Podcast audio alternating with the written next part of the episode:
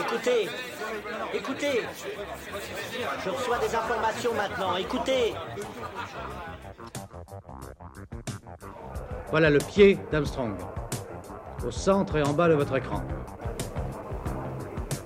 Et il marche maintenant.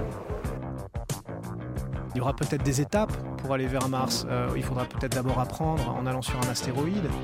Corben, mon ange, qu'est-ce que tu m'as fait là? Euh, Houston, on a un problème. Tu veux dire qu'on est dans un programme informatique Est-ce vraiment si invraisemblable And you'll see why 1984 won't be like 1984.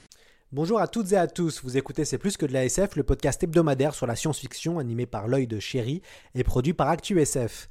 Après avoir fait des podcasts sur l'animation japonaise, le cinéma et les jeux vidéo, nous revenons à la littérature avec un chef-d'œuvre publié en 1969, La main gauche de la nuit, écrit par Ursula K. Le Guin, est un grand classique du genre.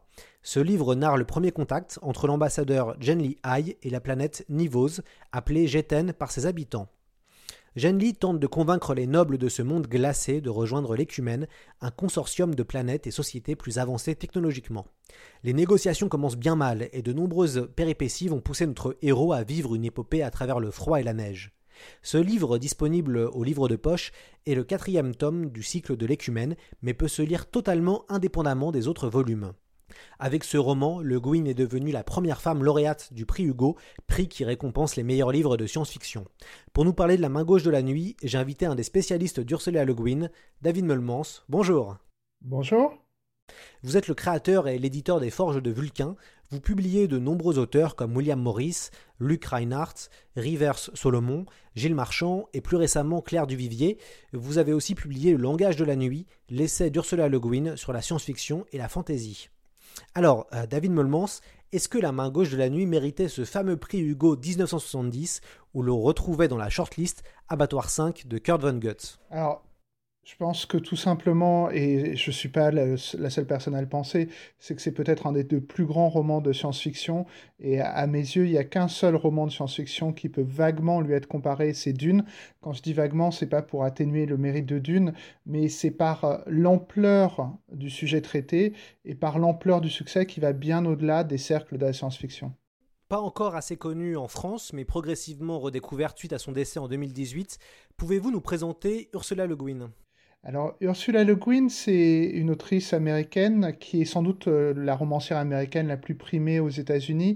On peut lui comparer Toni Morrison en termes de personnes ayant engrangé la reconnaissance institutionnelle. Euh, elle vient d'une famille extrêmement favorisée intellectuellement, pas nécessairement économiquement, mais une famille euh, d'universitaires. Et elle grandit dans un monde vraiment très à part, c'est-à-dire elle grandit principalement en Californie, euh, avec des, des, parents qui sont anthropologues, euh, tous les deux écrivains. Elle est exposée en fait à des rencontres avec euh, des, des, Indiens, enfin des Native Americans, et elle est, elle est très très lettrée. Elle fait ses études à Columbia à New York. Elle est francophile et francophone. Elle travaille sur la poésie française de la Renaissance. Et très vite, en fait, dès son retour aux États-Unis après son mariage, euh, elle s'essaye à la littérature. Alors pour elle, c'est un nouvel essai parce que elle avait tenté euh, de se faire publier dès l'adolescence. Et elle va mettre quelques années à se faire publier et elle va connaître assez vite un grand succès. Et en fait, son succès va aller grandissant, c'est-à-dire qu'elle va d'abord euh, avoir un grand succès dans les, dans les sphères de la science-fiction aux États-Unis, puis euh, son succès va toucher les universités américaines, et donc là, elle pourra être comparée à, Tolkien par vraiment l'accueil qu'elle a auprès de la jeunesse américaine. Dans les années 90, ça va encore s'étendre. Et c'est vrai qu'en France, c'est une romancière qui est restée peut-être un peu plus confidentielle que d'autres auteurs des années 60-70. Il y a toutes sortes de raisons qui sont plus ou moins anecdotiques. Mais finalement, Le Guin, qui depuis les années 2000 aux États-Unis est extrêmement reconnu, extrêmement primé, euh, finit par euh, atteindre ce, ce, degré de reconnaissance. Alors, qui est une reconnaissance double, c'est une reconnaissance entre guillemets commerciale par le nombre de lecteurs et euh, les ventes tout simplement, mais c'est surtout une reconnaissance intellectuelle qui était quelque chose de très important pour elle parce que c'est un sujet qui revient très très souvent euh, dans les entretiens qu'elle a pu donner, c'est qu'elle sait que son œuvre est une œuvre de grande qualité intellectuelle et que parfois on la sent un peu piquée qu'elle ne soit pas reconnue à sa, à sa juste valeur. Oui, et puis on peut aussi évoquer euh, les contes de Terre et Mer, qui ont connu un regain d'intérêt grâce à l'adaptation de Goro Miyazaki en, euh, dans les, au début des années 2000, euh, et ce qui a permis aussi au grand public de redécouvrir sa fantaisie, puisque Ursula Le Guin a fait de la science-fiction, et là on parle de, de science-fiction aujourd'hui, mais c'est aussi une grande romancière de fantaisie. Alors c'est une grande romancière de euh, fantasy autour de Earthsea ou Terre-Mer en français, qui effectivement dans les années 70 était comparée au Seigneur des Anneaux sur les campus américains. Mais c'est une, une, écrivaine extrêmement euh, prolifique euh, qui va écrire de la poésie, qui va traduire, qui va préfacer, qui va être une essayiste, qui va écrire des discours aussi, euh, qui a écrit du théâtre, qui a voilà. La, seule chose qui est un peu particulière, c'est que c'est malheureusement une romancière qui euh, n'a pas été euh, reprise avec succès par le cinéma et la télévision et je pense que c'est un levier qu'elle n'a pas eu euh, autant que d'autres auteurs de sa génération. Alors effectivement, il y a eu l'adaptation par Goro Miyazaki euh, des Contes de Terre-Mer. Euh, il y a eu plein de petites adaptations ici ou là de, ces romans, mais aucune œuvre marquante qui puisse servir de levier comme d'autres auteurs de sa génération ont pu avoir interrogé il y a quelques mois sur un article que j'écrivais sur Tolkien pour le Point Pop, vous m'aviez dit que Le Guin était peut-être la seule romancière à se hisser au niveau du créateur du Seigneur des Anneaux. Pourquoi, selon vous? Alors, en fait, pour parler de comparaison, alors je sais que c'est deux euh, auteurs extrêmement différents, mais ils ont quand même des points communs, c'est-à-dire qu'ils euh, sont dans un environnement universitaire, ils sont extrêmement cultivés et en fait, ils ont deux points communs, c'est-à-dire qu'ils s'inscrivent eux-mêmes dans l'histoire de la littérature dans les deux sens, c'est-à-dire en, cela qu'ils regardent vers le passé, euh, qu'ils se mettent dans les, les, pas des plus grands auteurs et aussi par leur influence sur les auteurs qui viendront après eux. Donc ça, c'est un point commun important. Après, chez les deux, il y a une réflexion linguistique très très forte, alors qui est très distincte, c'est-à-dire que euh, chez Tolkien, c'est le linguiste qui euh, informe le romancier. Euh, chez Le Guin, c'est la poétesse. La poétesse qui est aussi traductrice. Donc une attention à la langue. Et je pense que c'est ça qui, tous les deux, les distingue d'une autre partie du monde de l'imaginaire, qui vient beaucoup plus de l'univers des pulps, un univers très proche du journalisme, avec euh, un genre, un style littéraire qui est parfois beaucoup plus direct, alors qu'en fait, c'est des euh, Tolkien ou Le Guin euh, sont vraiment des leur point de référence en fait n'est pas le journalisme ou les pulp, pulp, mais vraiment la littérature classique. Donc leurs récits parfois sont particulièrement plus lents que euh, ceux de, leurs contemporains. Et voilà, ça c'est les trois critères à mon avis qui euh, euh, les, les, hissent sur un piédestal, c'est-à-dire le rapport à la littérature classique, l'influence sur ceux qui viendront après eux, et le fait que dans leur manière d'écrire, leur domaine de référence n'est plus le journalisme, mais vraiment la littérature. On sent que le fait, enfin vous souvent vous dites qu'elle est anthropologue, Le Guin, et ça se sent dans cette écriture, dans, ce, dans cette précision, dans cette euh, comment elle raconte cette société, comment elle raconte ses religions, euh, ces pays. On sent qu'il y a quand même euh, au niveau de l'écriture quelque chose qui est proche de l'anthropologie. Oui, alors c'est vrai que euh, c'est souvent quelque chose qu'on rappelle sur elle. Alors elle, elle n'est pas anthropologue de formation, mais elle est spécialiste de littérature, principalement de littérature française, euh, mais elle a grandi dans un environnement qui était euh, un environnement d'anthropologue, et notamment son père, qui l'a eu assez tard, et sa mère, qui était une ancienne étudiante de son père. son père et donc sa mère étaient tous les deux anthropologues de formation, mais bien plus son père alors est parfois présenté de manière un peu excessive comme l'inventeur de l'école anthropologique américaine. C'est un peu excessif, mais c'est vrai que c'est quelqu'un qui euh, a permis l'émergence de cursus en anthropologie dans les universités américaines. Et quand elle était enfant, euh, ses parents hébergeaient un Native American qui était sans doute le dernier Native American d'une population de Californie. Euh, et elle était toute petite, mais il était à leur table et toute sa vie, elle a entendu parler de lui. le premier livre de sa mère était le récit de la vie de cette, euh, ce Native American. Et euh, c'est effectivement...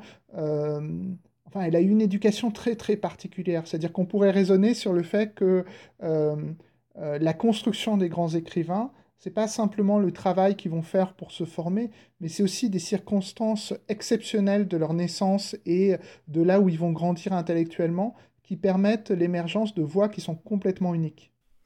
On va revenir sur la main gauche de la nuit. Euh, ce roman raconte un premier contact entre deux civilisations. On peut d'ailleurs parler d'un poncif de la science-fiction, hein, le, first contact. Comment euh, Le Guin renouvelle ce sous-genre? Alors, il y a peut-être deux, deux petites choses où elle le renouvelle. Euh, une chose qui est anecdotique, mais euh, toujours intéressante, une chose plus euh, frappante. Le côté anecdotique, c'est que le monde de Le Guin dans cette série de romans de science-fiction, c'est un monde où l'humanité a colonisé d'une certaine façon l'espace, puis finalement les peuples ont été séparés les uns des autres, chacun sur des planètes, et donc c'est pas un premier contact au sens classique, puisque c'est presque des retrouvailles où l'humanité se retrouve. Voilà. Sauf que comme l'humanité a évolué de manière variée, suite souvent à des expériences euh, génétiques, en fait, elle a, il, y a une étrangeté, quelque chose de familier et quelque chose d'étrange. Donc ça, c'est effectivement un premier contact, mais au sein de l'univers de Le Guin, c'est plus de l'ordre de la retrouvaille. Et après, l'autre élément qui est plus fondamental, c'est que souvent chez Le Guin, chaque euh, planète nouvelle qui est explorée est l'occasion d'une expérience de pensée. Et donc finalement, euh, au lieu d'être vers euh, une forme de merveilleux, de découverte, voilà, on est dans une redécouverte de l'humanité. et là où il y a un vrai changement par rapport à ce, lieu commun assez classique, c'est que finalement, euh, le personnage de l'explorateur n'est pas là pour enseigner quelque chose euh, au peuple qu'il est en train de conquérir, parce que très souvent le First Contact va prendre cette forme-là euh, quasi impérialiste de l'humanité qui va prendre la vie au, reste du vivant. Là, on est vraiment dans l'explorateur, anthropologue, enquêteur qui va apprendre des populations qu'il rencontre. On peut aussi penser à Montesquieu à ses lettres persanes, puisque le narrateur détaille son point de vue d'une société qui lui est étrangère. Oui, c'est ça. C'est surtout en fait une façon de se décentrer, c'est-à-dire qu'au lieu d'être un narrateur qui a ses valeurs, qui cherche à imposer ses valeurs, euh, en fait, il va se trouver à douter de ses valeurs et à réfléchir régulièrement sur ce qui fait de lui un être humain et à distinguer ce qui est fondamental dans euh, l'humanité et ce qui est accidentel. Et ce qui est génial dans ce roman, c'est que ce qui est présenté comme presque accidentel de l'humanité, c'est l'identité biologique.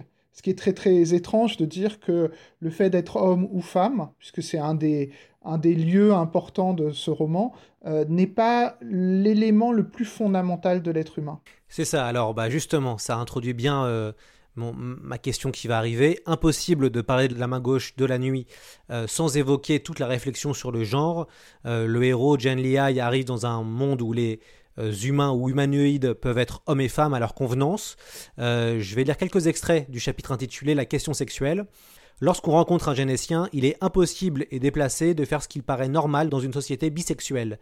Quel pronom employer pour désigner un génétien? Le genre neutre n'irait pas, car c'est un être à la fois masculin et féminin, il faudrait disposer d'un pronom bisexuel ou intégral. Au fond, David Meulmans, Ursula Le Guin est très en avant sur son temps en s'interrogeant sur des questions sur le genre qui font maintenant écho à la société contemporaine. Oui, oui, elle est euh, très en avance.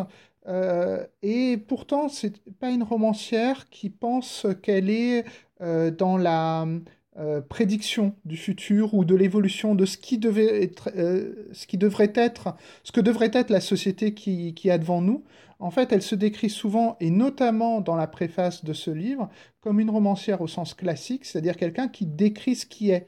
Alors ça peut être étrange de se dire euh, euh, descriptrice de ce qui est, alors qu'en fait on est en train de décrire quelque chose de complètement imaginaire, mais en fait elle estime qu'elle est en train de décrire la psychologie humaine et ses limites en fait. Donc elle décrit certains possibles, mais elle décrit un possible euh, qui lui est accessible à l'époque où elle est. Donc c'est ça qui fait qu'elle innove fondamentalement et euh, euh, qu'elle ouvre plein de perspectives pour plein de, romanciers et romancières. Et vraiment, elle est, elle est vraiment très très en avance sur ça. C'est-à-dire que la, comment dire, la sagesse de sa réflexion, sa pénétration, son intelligence a des décennies d'avance sur nous. Et encore aujourd'hui, il y a quelque chose d'une d'une beauté et d'une grandeur dans ce texte qui n'est toujours pas égalé. Hmm. On peut aussi noter que euh, Li Hai est noir. Or, les héros de couleur en, science-fiction restent encore rares. Euh, et ça aussi, c'est quelque chose d'innovant. Alors c'est quelque chose qui apparaît souvent chez Le Guin. Et d'ailleurs, tout à l'heure, on a mentionné euh, l'adaptation des Contes de Terre-Mère. Et euh, chez Le Guin, en fait, dans Terre-Mère, par exemple, les personnages ont une couleur de peau généralement grise. Et c'est une manière pour elle de euh, comment dire, de se décentrer de la question raciale.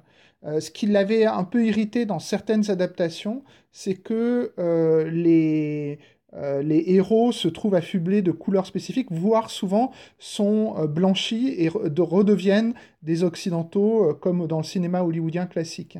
Et, sauf que ce qui est particulier, c'est que Le Guin, elle le dit elle-même, elle n'est pas une romancière à message. C'est-à-dire que le fait que les personnages pas, euh, ne soient pas blancs n'est pas un élément important. C'est pas un élément sur lequel elle essaye d'entraîner la conviction des, lecteurs. C'est juste un élément de base euh, qui est déployé, mais qui n'est pas, euh, comment dire, c'est c'est très très loin de ce qu'on pourrait penser être une forme de littérature militante. Oui, et en même temps, elle le dit elle-même, et là je vais lire un extrait de l'interview. Euh, qu'elle avait donné, je crois, aux Guardians. Euh, c'était mon complot activiste devant cette majorité de lecteurs blancs. Donnez une peau noire à votre héros, mais n'en parlez pas jusqu'à ce que le lecteur se soit bien identifié. Oui, c'est ça. C'est que d'une certaine façon, on pourrait. En fait, il faut voir que Le Guin, politiquement, elle n'est pas liberal, c'est-à-dire un peu à gauche comme sont les démocrates aujourd'hui et donc euh, euh, intéressés par la question raciale ou des choses comme ça, elle est radical, c'est-à-dire elle est beaucoup plus à gauche sur ces aspects-là et donc elle se place souvent dans une société qui est post-raciale, post-sexiste euh, et en ce sens-là, c'est pas, elle est, elle est très très très à part, mais elle-même considère que c'est ça le travail de l'écrivain en fait. C'est-à-dire pas de prescrire ce que les gens doivent penser, mais de montrer ce qui est pensable. Ce héros qui reste enfermé dans sa virilité se déconstruit peu à peu au fur et à mesure de l'aventure. Euh, finalement, La main gauche de la nuit, c'est aussi un livre sur la déconstruction des genres. Oui, mais parce que son, travail dans ces différents euh, romans, c'est vraiment ce, ce travail de faire douter en fait, c'est, euh, il faut voir que c'était une spécialiste de la fin de la Renaissance, de la naissance du scepticisme occidental, et ces romans, en fait, euh, inversent complètement euh, le topos classique du space opéra, qui est souvent un récit soit de conquête, soit de guerre, pour être un récit d'apprentissage. Or, dans le récit d'apprentissage, on apprend sur soi avant d'apprendre sur le monde extérieur. Et par exemple, un, lieu commun qu'on entend souvent, euh, à savoir dire ce qui est important dans le voyage, c'est euh, pas la destination atteinte, mais le voyage lui-même, c'est une citation connue de Le Guin qui est passée dans le langage courant. Même si vraisemblablement l'idée ne vient pas d'elle, mais c'est quelque chose qui revient souvent dans ces, ces récits sur le fait que c'est souvent des récits de voyage ou d'aventure, mais où c'est la transformation de l'héroïne ou du héros qui est l'enjeu principal. Et cette transformation, en fait, c'est pas une transformation par l'accumulation de nouvelles choses, mais plutôt euh, on va couper euh, des choses non nécessaires, et donc c'est une forme de purification. Et ça, je pense que c'est aussi une marque d'un élément important de euh, la, la, culture intellectuelle de Le Guin, c'est son intérêt pour Lao Tzu et une sorte de philosophie chinoise de l'austérité. Et, pourtant, on a l'impression d'assister à la lecture du roman à une forme d'utopie féministe. Alors, la question du féminisme dans les œuvres de Le Guin, c'est toujours ambivalent, parce qu'elle-même, elle a fini par se décrire comme féministe, mais il faut voir que dans les années 60, euh, elle n'est pas une féministe euh, engagée. Elle-même dit qu'elle a été très heureuse de se marier, de rester à la maison pour s'occuper de ses enfants, qu'elle écrivait le soir quand elle avait euh, euh, accompli toutes ces tâches domestiques. Et pour une femme de sa génération, d'un milieu très intellectuel et très engagé politiquement, elle n'est pas très en pointe en fait sur ces questions-là. Et ces romans marquent, euh, sont, marqués aussi par ce pli qu'elle a, c'est-à-dire elle, euh, son ambition féministe, d'une certaine façon, se voit plutôt dans le fait qu'elle veut être perçue comme une grande romancière au même niveau que les plus grands romanciers américain. Euh, et le texte en soi euh, est comment dire, a une dimension féministe, mais n'est pas un plaidoyer féministe. D'ailleurs, il y a euh, des, intellectuels féministes qui ont trouvé à redire à ce texte sur plusieurs choses.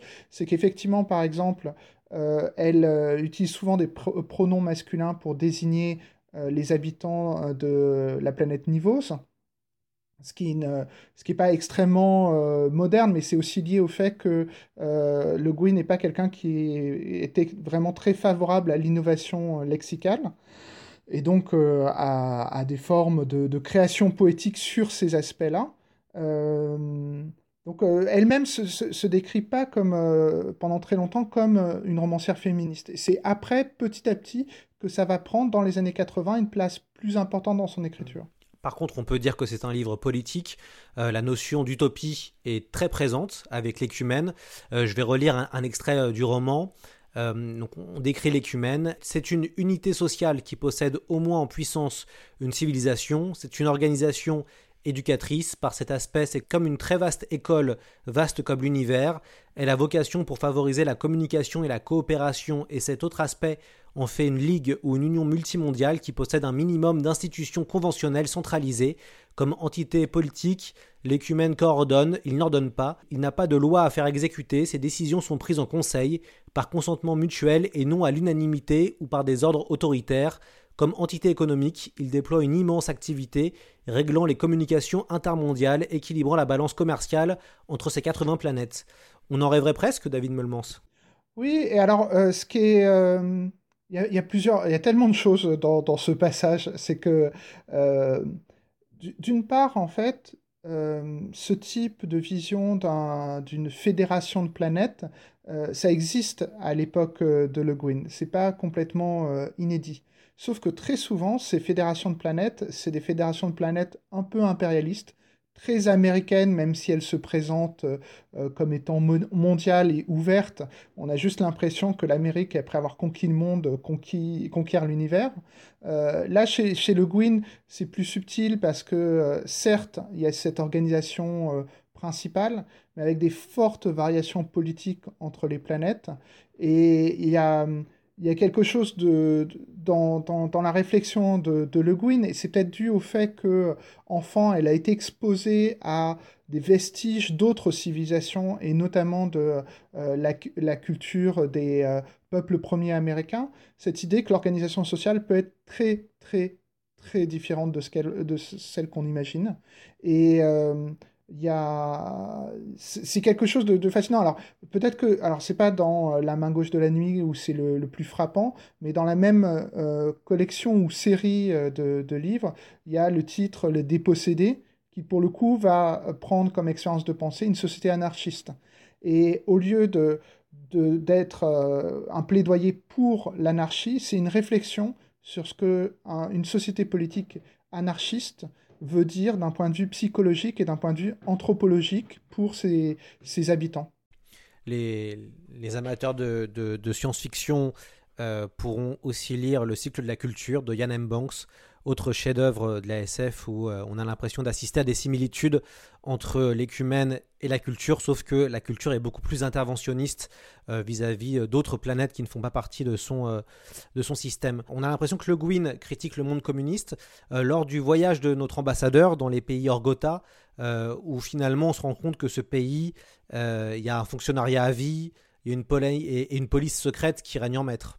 Le, le, le a, une très forte défiance vis-à-vis euh, de ce qu'on appellerait aujourd'hui le capitalisme américain. Alors quand je dis euh, ce qu'on appellerait aujourd'hui, c'était déjà le capitalisme américain dans les années 60, mais euh, son attaque entre guillemets contre le capitalisme de son époque est jamais explicite, c'est toujours par la fiction qu'elle le fait, mais en fait chez Le Guin, il y a une forme d'humanisme euh, qu'elle a chevillé au corps, et c'est lié aussi à sa fascination pour la Renaissance européenne, euh, ce, cet humanisme qui place en fait les besoins de chaque individu, homme, femme ou enfant, au centre de l'édifice social, c'est un humanisme qui est incompatible avec toute forme d'autoritarisme.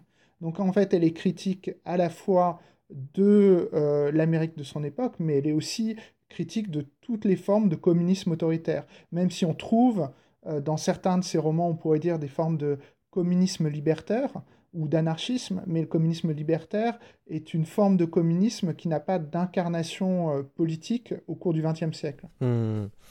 Jeanne Lia, il n'est pas seul dans son périple, il va, il va rencontrer le flamboyant euh, Estraven. Parlez-nous de ce personnage. Alors Estraven, c'est un premier ministre. D'abord, le, héros euh, a des difficultés avec lui, mais il a besoin de lui parce que c'est ce premier ministre qui va, servir de truchement pour négocier auprès euh, du roi euh, d'un des pays de la planète Nivose une entrevue et peut-être le début d'une négociation pour que Nivose rejoigne cette communauté de planètes, cette communauté de plus de 80 mondes. Euh, donc au début, ils ont une relation un peu compliquée, puis finalement, ils vont euh, se prendre d'amitié euh, l'un pour l'autre. Je pense que c'est très important quand on parle de ce roman, c'est bien de, parler de la question du genre qui est dedans, des questions politiques, mais c'est un fantastique roman sur l'amitié, la loyauté, la trahison, et avec un sens de, de l'humain et de la psychologie qui est euh, d'une immense justesse, alors qu'en fait on va décrire des êtres qui pour certains n'ont plus grand-chose de commun d'un point de vue biologique avec notre humanité. Un, des grands moments du livre reste la traversée glacée de nos héros, et comme le précise la romancière, 1300 euh, km de montagnes, ravins, crevasses, volcans, glaciers, marécages gelés, golfes gelés, une immense désolation inhospitalière, sans vie, battue par les tempêtes du plein hiver sur une planète en pleine période glaciaire. Que vous inspire finalement ce tiers du roman qui est une vaste épopée à travers, à travers le froid alors, c'est vraiment le grand morceau de bravoure euh, du, roman parce que c'est euh, euh, un récit de survie de deux personnages pendant 80 jours à travers un environnement extrêmement hostile. Et on voit en fait que c'est un dispositif littéraire assez fantastique pour en fait réduire en fait, on est toujours dans la notion d'expérience, d'expérience de pensée, où en fait, on va euh, couper tout, on va tout faire disparaître tous les facteurs pour qu'à la fin, il y ait une forme de nudité de l'humanité. Il ne reste plus que ces deux êtres euh, au corps fragile dans un environnement hostile, euh, et la seule chose qui leur reste, c'est le lien qu'ils vont créer entre eux deux, et c'est ça qui va assurer leur survie. Donc ça, c'est une sorte de de manifeste sur le fait que euh, ce qui est fondamental, le jour où on doit, par cette forme de purification, reconstruire le monde, il faut reconstruire le monde à la fois intellectuellement et réellement, à partir des individus, en respectant des choses fondamentales de chacun des individus, euh, en, rétablissant du lien, mais du lien direct entre individus, donc pas du lien par la suprastructure politique. et en fait, c'est ça qui est euh, comment dire, c'est presque un aveu politique de ce qu'il faut faire. D'une certaine façon, ce texte n'est pas le grand texte anarchiste euh, de Le Guin, mais ce passage-là a quelque chose euh, d'anarchiste fondamentalement, c'est-à-dire c'est les individus qui sont l'unité fondamentale du lien humain, de la construction humaine, et qu'en fait c'est la dernière chose qui restera à la fin, et c'est la dernière chose à partir de laquelle on peut reconstruire le monde. Et en plus, ce qui est fantastique, c'est que euh, là, dit comme ça, on a l'impression que Le Guin, c'est très cérébral, mais c'est pas très cérébral au sens où euh, elle est vraiment dans la description à la fois psychologique, mais aussi euh, c'est un grand récit d'aventure. Il y a quelque chose, on sent le froid, on sent la souffrance, on sent en fait tout ce qu'il tout ce qu'il traverse. Euh, et tout ça est décrit avec dans un style qui est fantastique. C'était aussi un poète en fait, Le Guin. Donc ça, ça en fait une, réussite euh, totale ce passage. Ce sera euh, le mot de la fin. Merci beaucoup David Melmans d'être venu nous parler de la main gauche de la nuit. quels sont vos, vos, futurs projets? Ah, bah, moi, je, on publie dans très peu de temps le premier roman de Claire Duvivier qui s'appelle Un long voyage. Euh, qui m'a moi beaucoup fait penser à Le Guin parce qu'il est aussi question d'un voyage comme euh, dans la main gauche de la nuit et euh, bah, ce sera ma principale activité ce printemps. Magnifique. je profite pour vous avoir pour dire que nous retrouverons David Meulmans ainsi que d'autres intervenants du podcast dans un MOOC de 256 pages qui sera disponible en librairie. Ce que je peux vous dire pour l'instant, c'est qu'il y aura une annonce vers la fin mai et début juin sur cet énorme projet. Euh, je continuerai à faire du tasing euh, par petites gouttes dans les prochains podcasts. Encore merci à David Meulmans d'être euh, d'être venu et j'espère qu'on vous a donné envie de lire La main gauche de la nuit qui est disponible au livre de poche.